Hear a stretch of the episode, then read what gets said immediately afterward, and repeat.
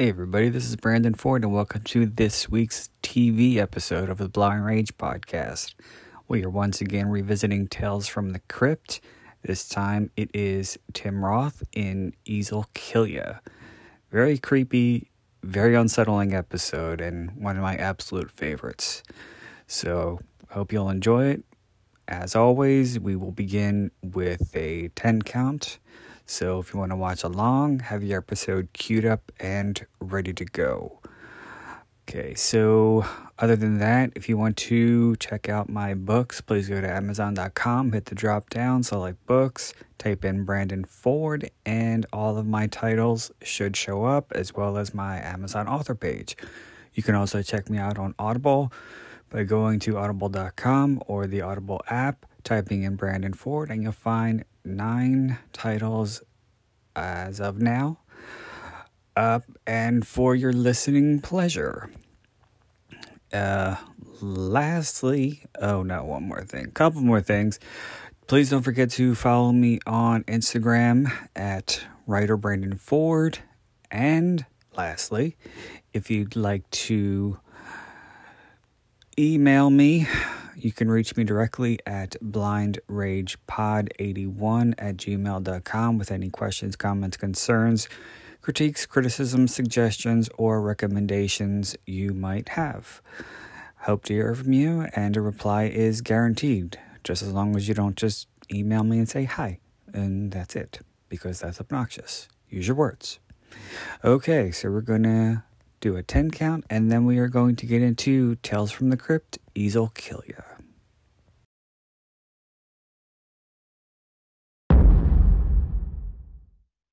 Ten, nine, eight, seven, six, five, four, three, two, one.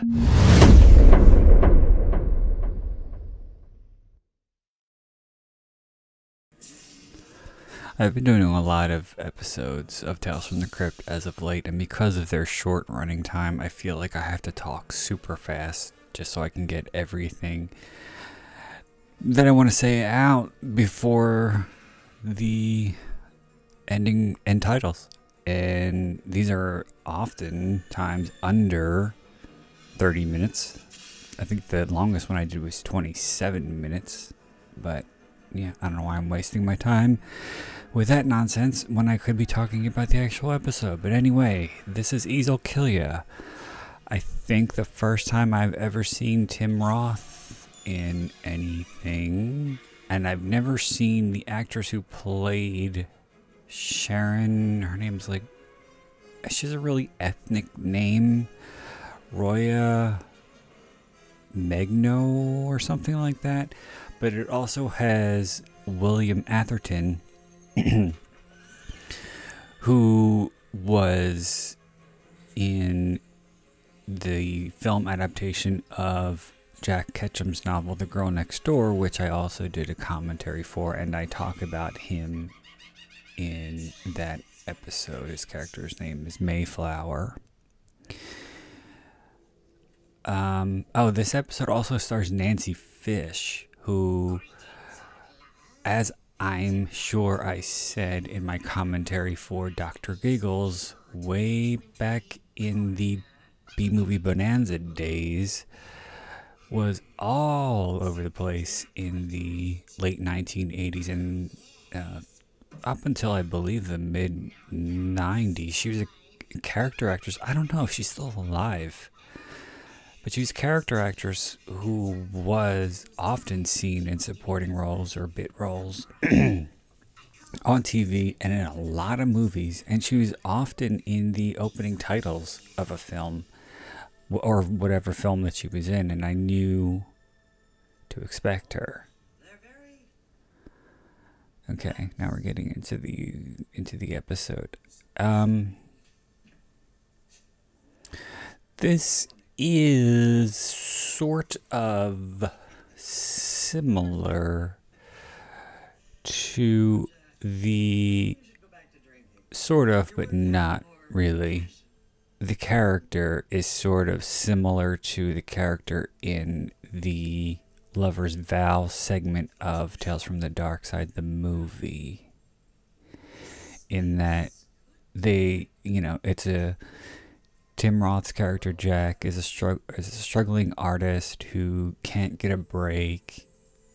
Is w- Day and night for six months. day and night for six months. Okay.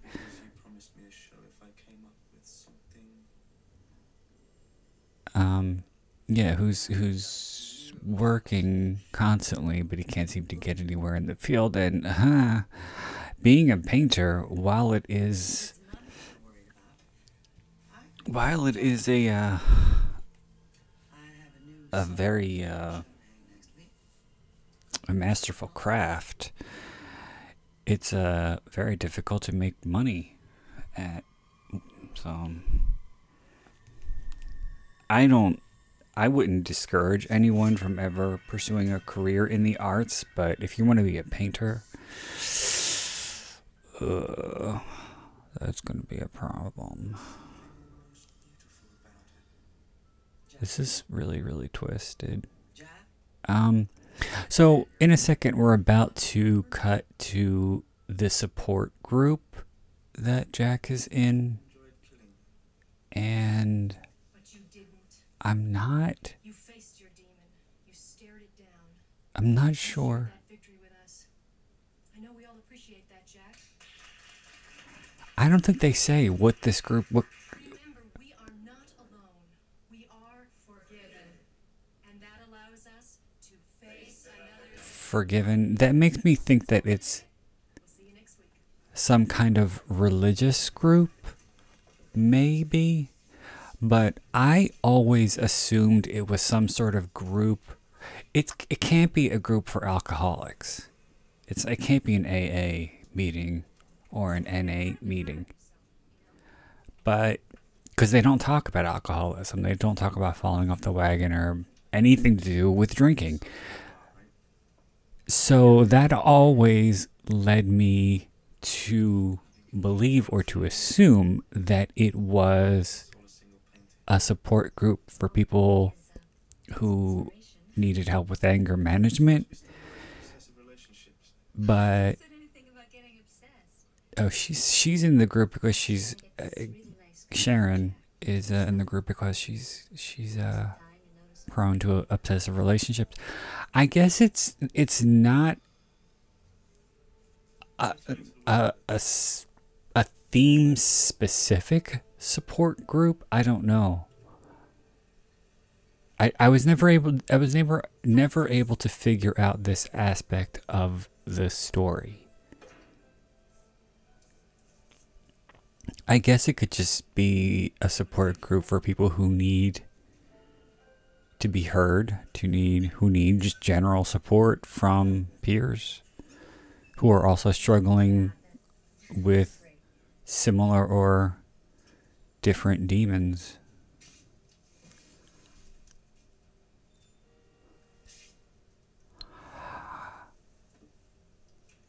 I don't know. He also seems to have some sexual hang-ups. I don't think he's gay. Definitely, I, I definitely don't think he's gay. Because he he clearly falls in love with Sharon, and but I used to think it was romantic. When Sharon asks him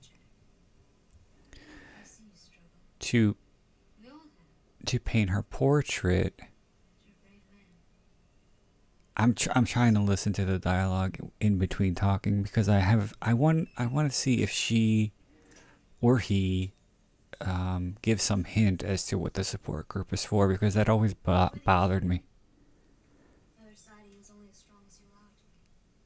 Um, but yeah, he seems to have some sexual hang-ups or some issues having to do with sexual attraction because when they're trying to decide how she is to pose for her her portrait um she does a very you know seductive pose where she lifts up her skirt a little bit to reveal some leg and towels her hair a little bit, and that seems to make him very uncomfortable.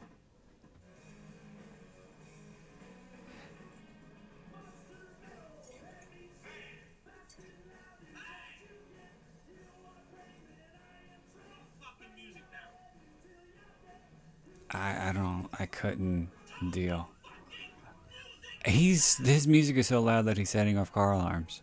Are you kidding me? That's when you call the police.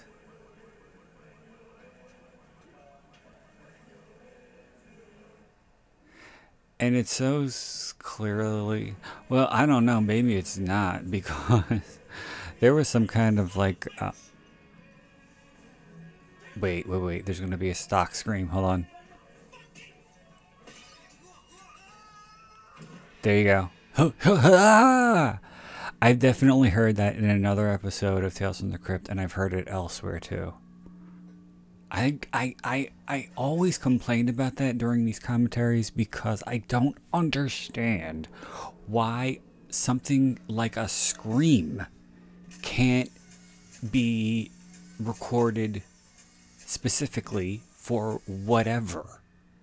Why is it that you have to go to a pre recorded scream that has been used a million times before and that anybody with ears will recognize? There's a handful of female screams that I constantly, constantly hear in movies and TV shows, especially on some cornball shit like the ID channel. And, um, yeah, again, I don't get it. I don't get why they can't just either, if the actress who is playing the role, because I, I know, you know, conveying that emotion uh, is uh, that's such a strong emotion of panic and fear and terror is not something that every woman is capable of doing uh, um, um, as a performance. But um, and you know, I'm sure every woman can scream in some capacity, but whether it's effective, that is to be determined. And if the actress who is under some sort of emotional or physical or whatever terror, or the actor or the male, um, and it's not it's not effective, it's not authentic, doesn't sound real, then you just get somebody else to do it, and then you dub it. You don't go to the fucking. I think of that scene in um, License to Drive when fucking Corey Feldman calls Haim after he takes the uh, takes the uh, driving exam, and he has the uh, the record that says sound effects in big letters on it, and he's got the uh, applause. He's playing the applause into the phone. Well, also they have that thing in A Nightmare on Elm Street um, with uh, Johnny Depp trying to pretend that he was sleep, spending the night with his cousin who lives at the airport. But that was that tape was a mess because it was a mishmash of all kinds of sounds that were blended together.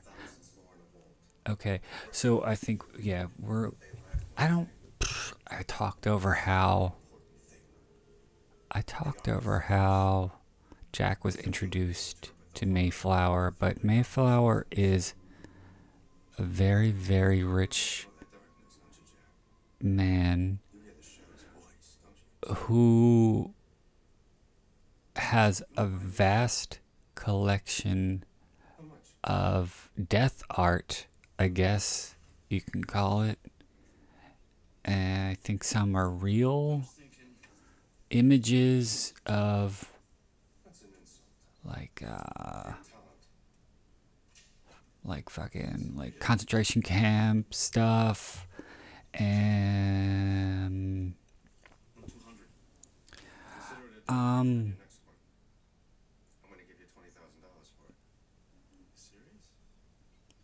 I don't know. I don't know, but just general, you know, death. And while I think the the painting that he did of the guy who fell off the balcony was cool, it was a little too cartoony. It was something that um, I think you would see in a Tales from the Crypt comic book. And Mayflower, when you see his stuff, and it's been so long since I've actually seen this episode visually that I don't remember.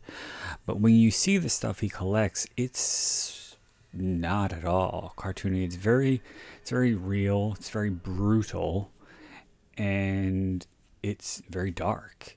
And I'm not an expert. I always say that with, with with whatever I'm talking about during a commentary, but I'm not an expert, know, an art expert, by any means. But I thought the, or from what I remember, I thought the the colors of his body were the his portrait of the dead body were rich and vibrant and and not at all creepy. Um, like I said, I think they were very cartoony. It was very cartoony. Uh, It was not bad. Again, I don't think it was bad. I just think it was not grim enough. Or about that, I think Nancy Fish coming up. Oh, there she, there she is. Hey, hey, hey. Why don't you uh, pick us up a nice ball of entertainment while you're out, huh? Okay, there's a. Well, unless, of course, you're still pretending to be sober. Oh! Oh, yeah? Who'd you kill? I think we just cracked the case.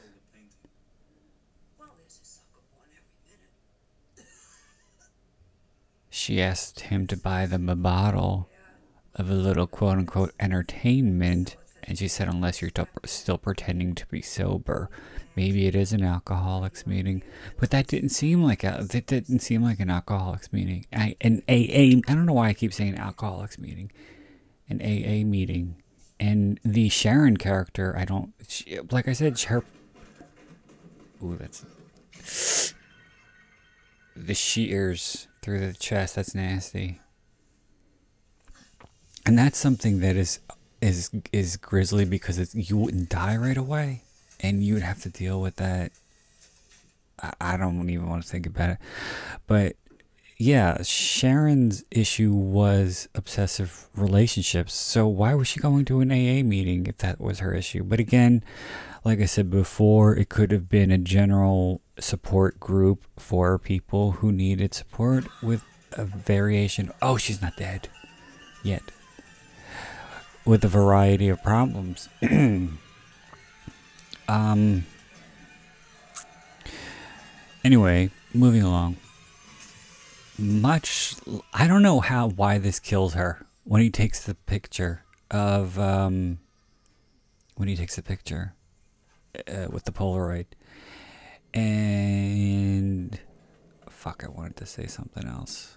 But now I forgot because all my thoughts are garbled, much like that mishmash of sound effects in the Nightmare on Elm Street scene. Yeah. Uh, fuck, what was I gonna say? Um. Oh. Um. Oh, I was gonna say when you when he gets to the point where he's painting with blood, you get to like uh, Herschell Gordon Lewis territory, uh, with um, "Color Me Blood Red," and I don't think a bucket of blood. No, mm-mm. I don't think a bucket of blood concerned painting. I think he was a sculptor. Well, I to be honest, I never saw the original with Dick Miller. I just saw that stupid made for cable remake with Anthony Michael Hall and Justine Bateman. But yeah, he was a uh, he was a sculptor. So I don't know why it was called a bucket of blood. That made no sense. And that's probably why they changed the title to The Death Artist for the for the remake. What kind of piece? It's Um, but I don't think necessarily painting with blood is a very original concept. It's it's definitely reminiscent of other stories dealing with other, other struggling artists. Um, but yeah, this is this is much like May. This episode, my thoughts are so scattered. Much like Mayflower's collection of death art, this episode as of as a whole is very very grim. And as I say in the commentary for the Three's a Crowd episode, a lot of the Tales from the Crypt episodes deal with twist endings, and oftentimes the twists are funny uh, or silly or quirky. And then you have ones like Three's a Crowd and this one where they're just very, very bleak and very grim. And I think as much as I enjoy the silly, quirky ones, these are the the as far as endings or twist endings go, these are the ones that I enjoy the most because they deal with a very very unhappy endings. They deal with irony and the closure of uh, for the character Don't hold back. is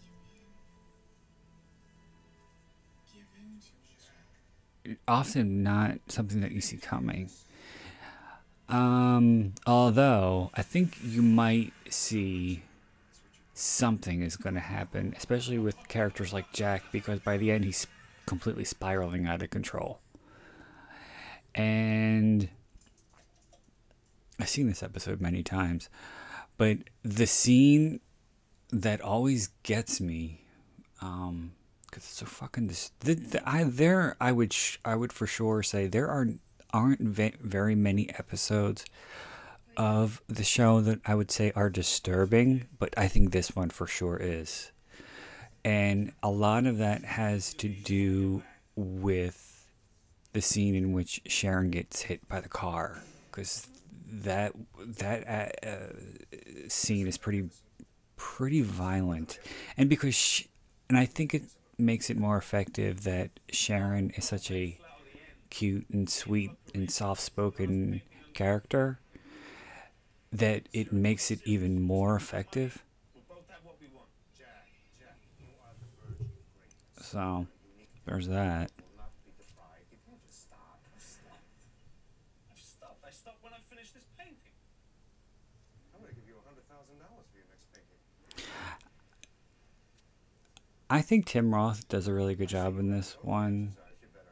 He definitely does come across as as I don't know if I would say disturbed necessarily, but he definitely comes across as troubled, brooding, um, unhappy, and um, it's polar opposite to the character he plays in Four Rooms, which isn't a fantastic movie, but I like it, in which he plays a bellman. It's a comedy anthology um, that Tarantino was involved in, and Madonna starred in the first segment, which was prob- which was the main reason why I saw it. so, yeah, he was funny in that, and in this, he's just scary. Hit the microphone. Surprised I didn't knock it over.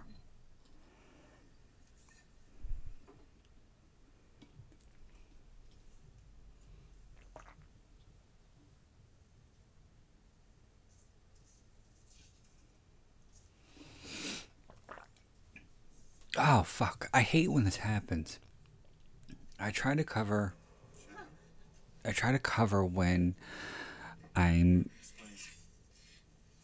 Uh oh. I'm taking a drink of water, and I'm always hoping that I'm taking a drink when something is actually happening in the background. And I, it uh, always seems, I always seem to take that drink when there's dead air, so there's just silence.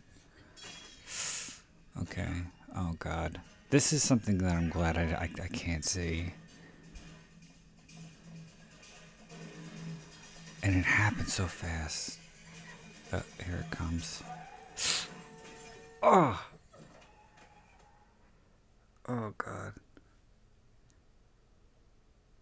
And I say so many times, so many times. Um I talk about my visual disability and it's not something that I enjoy talking about, but it is this is the Blind Rage podcast, so you have to deal with that, I guess. But being visually impaired, being violently hit by a car is has become one of my biggest fears. Cuz I'm always frightened to cross a street even though I'm trained, even though I have a cane that signals the drivers. Um, it's still scary. And if I don't die, then my life would be even more complicated. okay, so anyway, moving right along.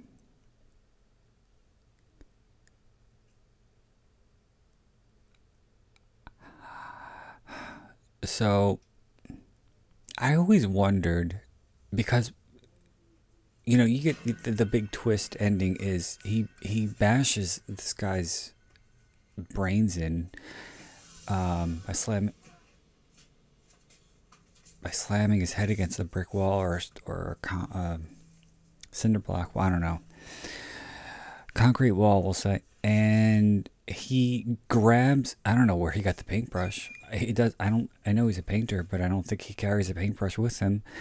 Um, but he grabs a paintbrush and a piece of cardboard, and he just puts throws something together in a matter of seconds, but with this guy's blood and his brain, and it's not. It's for sure an abstract piece, and he presents it to Mayflower, and I always wondered if he told Mayflower exactly what this was. If he said, you know, this is real brains here, buddy. This is real blood here, buddy. And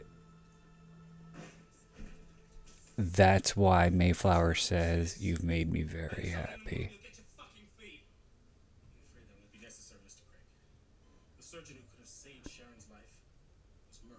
Get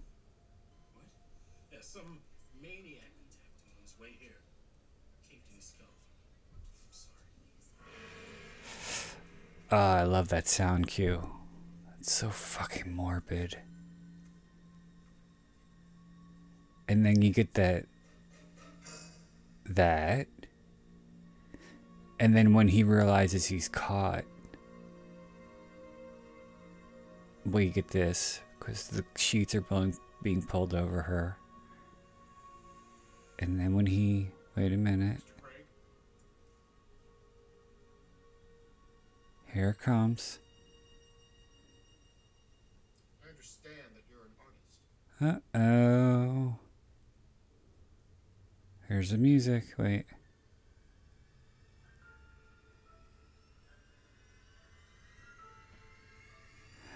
And I love that effect of the blinds closing as we fade to black because that's like the end. That's like to signify the not only end of the episode but the end of his life.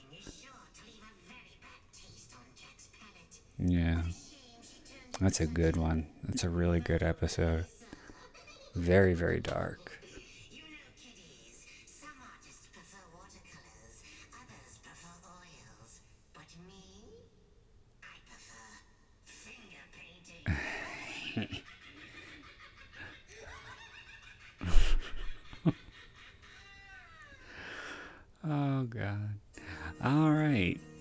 As always, I want to thank you for joining me on another TV episode of the Blind Rage podcast. I hope you enjoyed. And I hope that you'll come back real soon. Until next time, this is Brandon Ford wishing you all unpleasant dreams.